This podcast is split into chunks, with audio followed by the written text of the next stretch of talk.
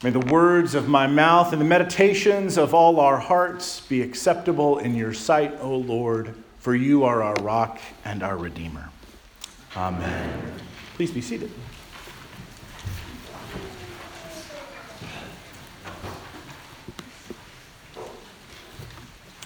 Just a few things, really two things that I need to say this morning. And the first is welcome home. Yeah. Our tidying and our sprucing up is not completely finished yet. There's still some finishing touches to be completed. But now, for the first time in a handful of years, St. Charles is able to say that we have a permanent home. Not perhaps the one that we anticipated or the one that we expected, but the one that God intended all along. Amen. There is so much I want to say to you about this place. So much that I want to share. But receiving the gift of a permanent home also means we have been given the gift of time time to know and to love this place on its own terms. Time to open ourselves to see the ways that God will call us to worship and service here. Time to let things lie for a season and see what will spring up unexpectedly. Now, this home will bring out all kinds of feelings in all of us. Some of us look around this morning and all we see is possibility things to do, people to meet, opportunities for service and ministry, and new connections for the sake of the gospel. You might look around at our new space and more broadly at our new neighborhood and see fields ready to be harvested. And if you see this place in that way, this might be a very exciting time.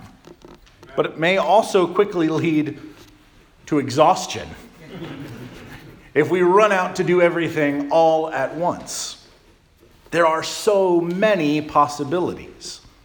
And so I encourage you today to be patient, to enjoy, even for just a moment, the provision of this place before rushing out to find the next project or ministry you can help with, because God has given us the gift of all the time we need for all of that.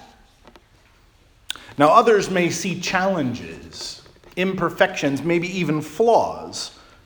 And if you see this place in that way, you might already be working on a list of projects, areas that can be improved, or pet peeves that you wish could be addressed immediately you are already sizing up solutions. And as I have mentioned, there is still work that needs to be done.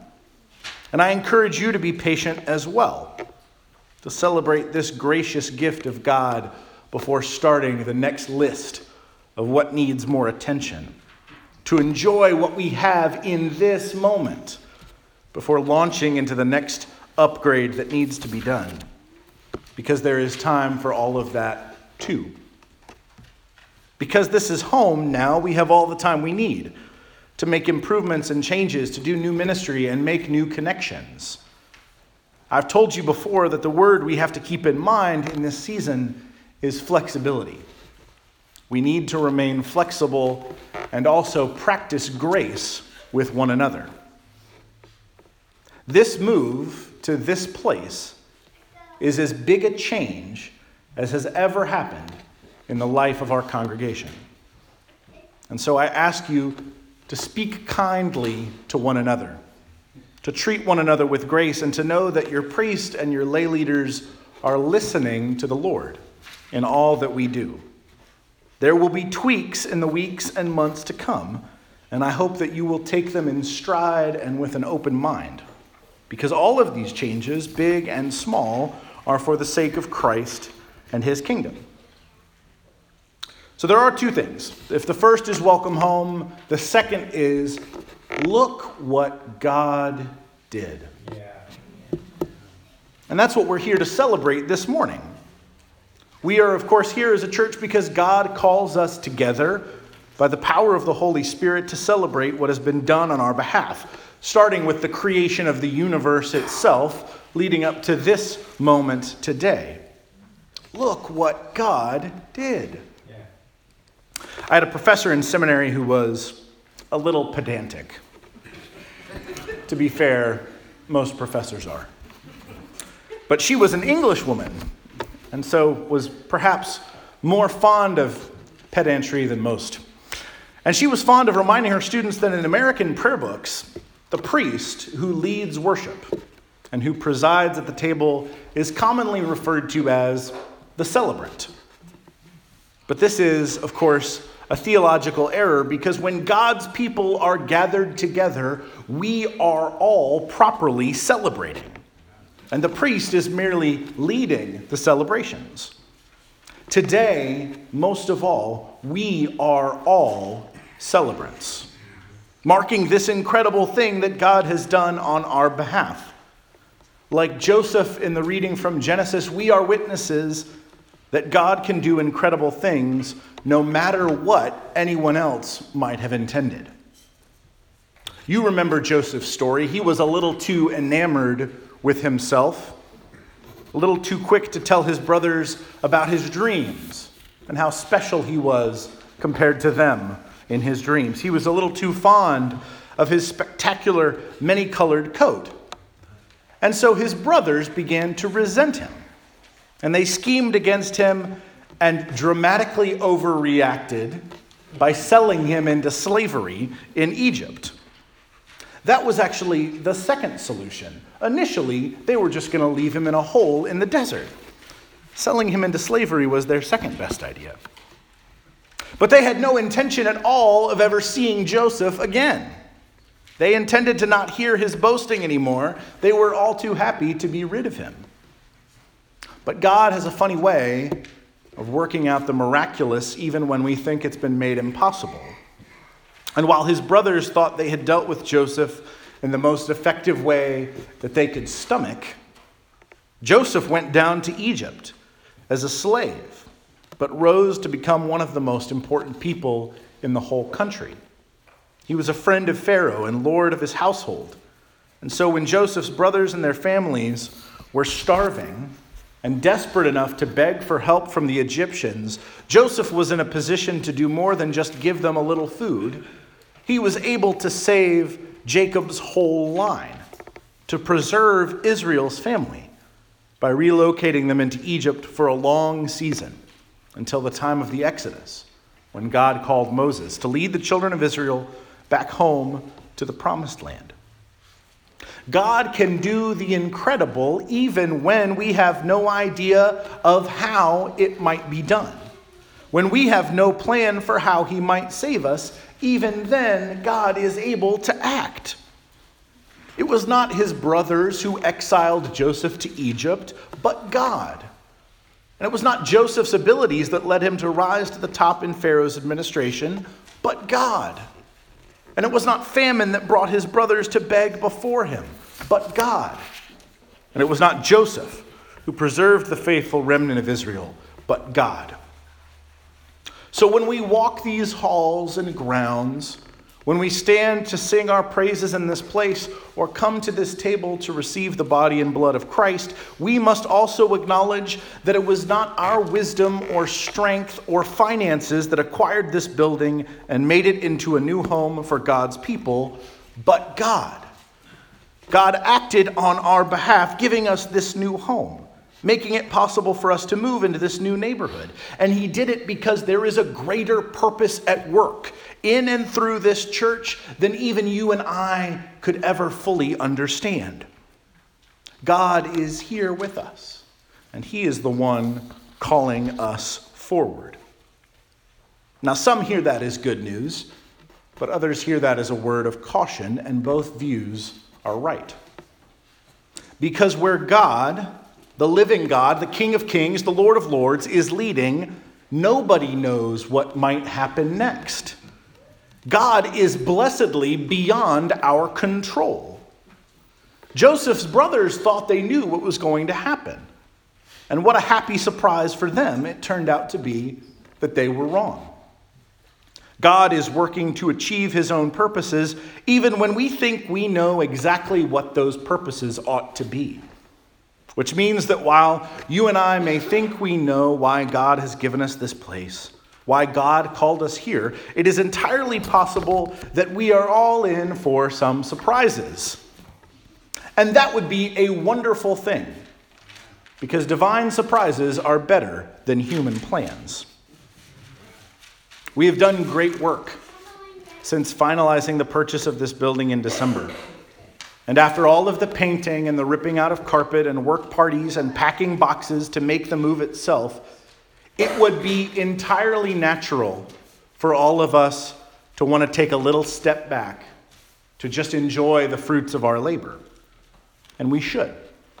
I hope that today you will join me in giving thanks for all of those who gave of their time and effort to make this possible and who were still working right up to yesterday afternoon to get all the details just right. There's been lots of hard work, and so we have all earned a little bit of rest. But God, in His perfect freedom, is not like us. Today does not mark the end of God's work, but the beginning. And we should take that deep breath today so that we can give our praise back to God for what only He could do on our behalf to acknowledge that we have been gifted this home for a purpose. Not just to create a monument that celebrates our collective ego, but to make this place into a house of prayer for all nations, a lighthouse in a storm tossed world, a training center for the youngest generation among us, a place where anyone of any faith or no faith at all can come and be served by God's people because of what God did for us. Because we had nothing, and God gave us everything. Now, you may say to me that we did it with our sweat and our skill and our finance, but if that was all it took, this would have been done a long time ago. Because God was the one who had to move, and God, in His wisdom, was not impatient. When the time was right, God acted. And look what he did. So today, at least for today, let us celebrate without reservation, without hesitation, without qualification. Let us celebrate with joy that God can do what seems to be impossible. There will be plenty of days when I will stand in this pulpit and call you to action for the sake of God's kingdom, to service for the sake of others.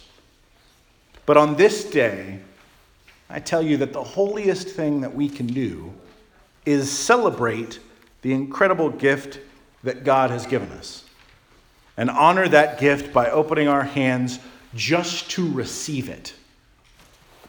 We are not the heroes of this story, God is. And it's a story that we should be excited to share. So I want you to tell your children what God has done. Tell your friends and neighbors. You don't have to dress this story up in fine religious language. You don't have to make it more amazing than it already is. You don't have to have all the right facts in the right order. The story is incredible enough on its own because God's people were looking for a home and He provided one. It's more than we could have hoped for, and yet it is exactly what we need. It is not perfect, but it is good. It is not flawless, but it is beautiful. And in this place, God will continue to shape our church, to build a community of believers of all ages and stages of life, drawing them together and drawing them closer to His own heart, teaching us what it means to be one church family united under one common Lord. It is an incredible thing, and it is my hope that many, many people will come and be a part of what God is doing among us.